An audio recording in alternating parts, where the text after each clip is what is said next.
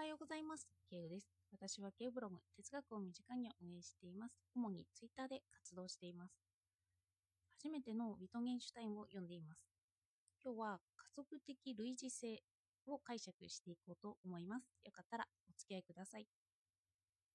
まずはじめに、プラトンのイデアという考え方があります。例えで説明していきますね。人はポメラニアンを見たときに犬だと思う。柴犬を見たときに犬だと思う。ゴールデンリトリバーを見ても犬だと思います。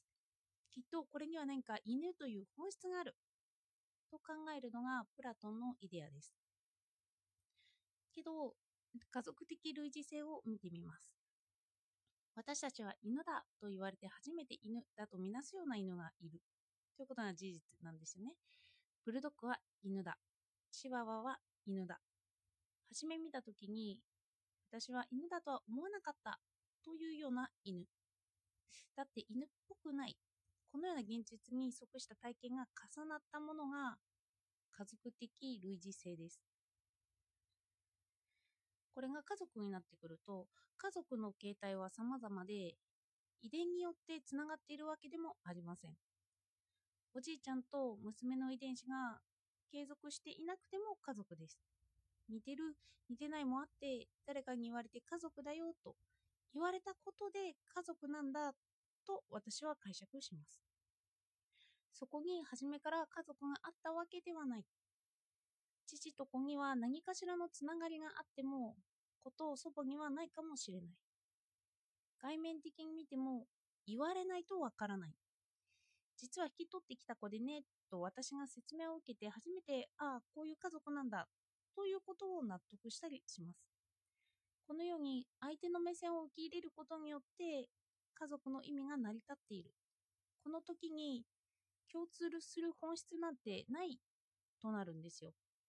説明されて受け入れて家族なんだというふうに見なすからですよね。言われてその意味を受け入れているだけで大枠の家族というものがないということですね。まあ、あるとしたら言われてその場で意味を作り出していると。私はこの家族的類似性を解釈したときに、マルクス・ガブリエルの意味の場と重なるなと思いました。ガブリエルの意味の場は、私がそのように思っていることを意味の場が存在していると言っているんですよね。意味の場で存在しているって言って。そして他者と話すことによって他者の意味の場と交わるところで会話の理解がされているって言います。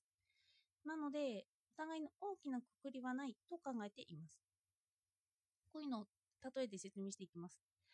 例えば、私の娘は果物にイチゴやスイカやブドウやチョコレートを入れていたとしますね。私は彼女の言葉を耳にして、彼女は果物についてこのような好きなものっぽいものと解釈をしていると理解します。だから彼女が果物持ってきてと言った時に果物がない。そんな時にはそういう大胆なものを用意するんですよね。でもちょっとチョコレートとか考えてみますよね。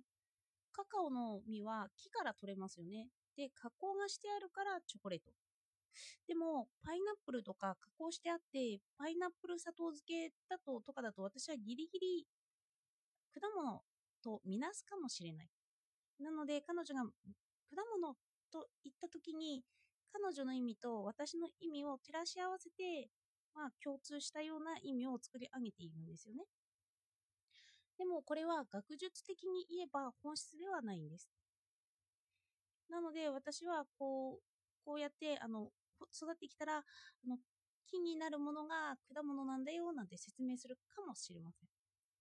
そして言葉は日常の言葉からも、言語は日常の言葉からも生まれています。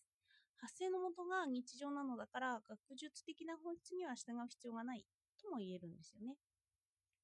なので、私の意味の場は、正解不正解というものがありません。これは、ウィトゲンシュタインもマルクス・ガブリエルも共通して言っている。その正解不正解はない、本質はないということなんですよね。ただ、娘と私の意思疎通ができればいい。こうやって意思疎通してるんだよということなんですよ。そしてこの本質がないということについて、私は今までの見方の一部を改めたいなと思っていることがあります。哲学者ショーペンハワーは自分が考えたものはすでにそこにあると言いました。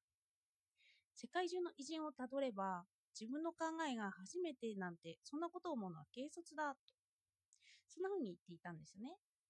でも成人が同じことを思っていた。もうそれだけでその論に説得力が増すし考えた人にとっては価値があるんだよとショーペンハワーはその後に言ってたんですよ。さて自分で考え出すことに価値があるんだと。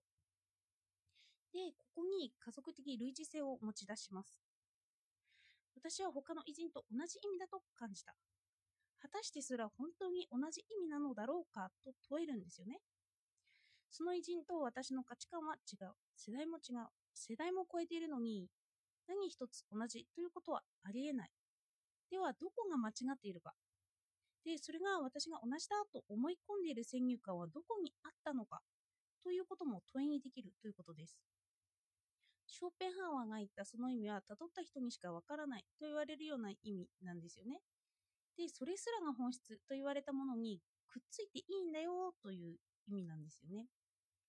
このように考えるとすれば、私はウィットゲンシュタインとマルクス・ガブリエルが同じことを言っているのではないかと思ったけれど、まあ、違いを探せばあるはずだということを思いつきます。まだ読み込んでる途中なのできっぱりとは言えないんですけど、トゲンシュタインは家族的類似性の中のものは発想でもいいと言います。そうなれば本当に存在してなくてもいいんだという捉え方ですね。それに対してマルクス・ガブリエルは発想は存在するんだと。空想上の生き物と捉えられているユニコーンって言いますよね。で、そんなユニコーンは存在すると言います。この存在に対する両者の考え方は違っているんだろうなとも思うんですけど、2人とも自分の言説の正しい不正解は問わないし、コミュニケーションによって意味の場が交わった時にお互いの理解が通じるというところは共通しています。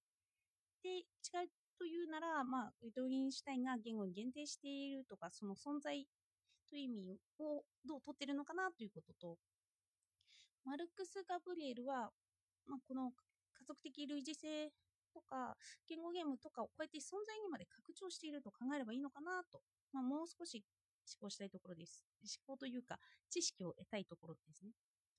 そして私の考えは私にしかないということを改めて認識するに至ります。まあ、情報は客観的にありますよね。書かれた情報として。それは辞書のように言葉によって規定されています。ただし、それは日常言語の中で見られた、ある人が見た一定の規則を書き写しているに過ぎないんですよね。また私たちがその意味を把握して日常においてその用語を使い出したとき、その用語の意味は私だけの知識になるんですよ。フィヒテの知識学を思い出しますよね。それ私は知の主体であって、私が獲得している知識は私にだけしかわからないということなんです。だから私が発言する意味があるし、私が言っていることはいつも独自性を帯びています。それはあなたの言っていることが、あなたの言ってることも独自性を帯びていて、あなたの言ってることが当たり前だと言われたとして、その当たり前だと思っているということが一つの先入観であることなんですよね。じゃあその当たり前の規則性というか、その当たり前と思った理由って何なんだろうと。実はその捉え方ができているのはあなたでしかないのに、あなたはそれを当たり前だと認識する。それが大多数だと錯覚して世界はそうであるように思い込む。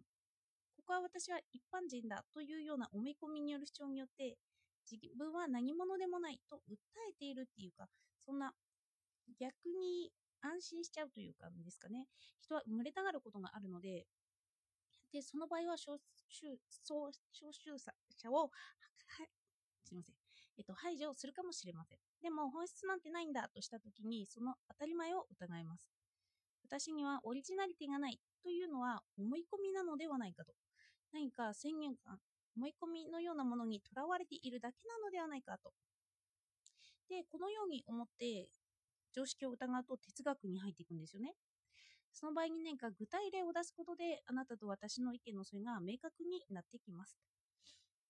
では、今日もお聴きいただいてありがとうございました。